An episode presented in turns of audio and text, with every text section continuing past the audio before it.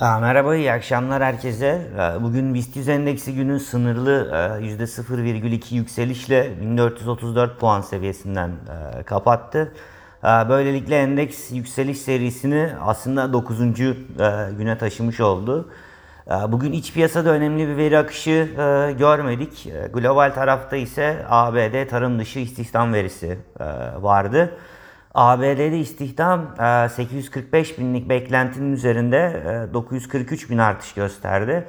Aslında böyle işsizlik, böylece işsizlik oranı e, 5,7 seviyesinden 5,4 seviyesine e, gerilemiş oldu. Şimdi piyasalarda ilk tepki e, veri sonrası ABD faizlerinin yukarı e, gitmesi ve değerli metallerin değer kaybetmesi e, oldu. Şöyle baktığımız zaman şu an ABD 10 yıllıkları 1,25 seviyelerinden 1,30 e, seviyelerine yükseldi.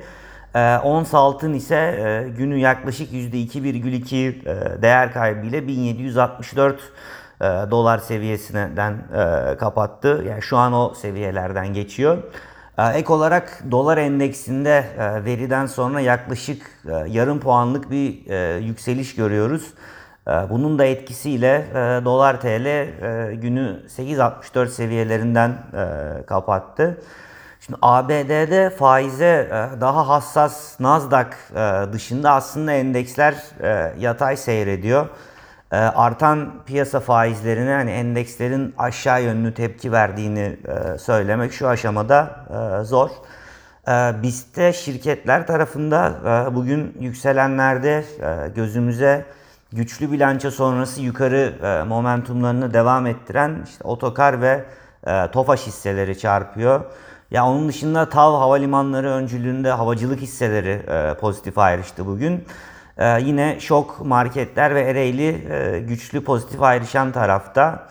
E, negatif e, tarafta altın fiyatlarındaki düşüşe e, bağlı ve aslında biraz da dünkü yükselişlerine de e, bağlıyorum bunu. E, Koza grubu hisseleri e, düşen tarafta ön plana e, çıkıyor.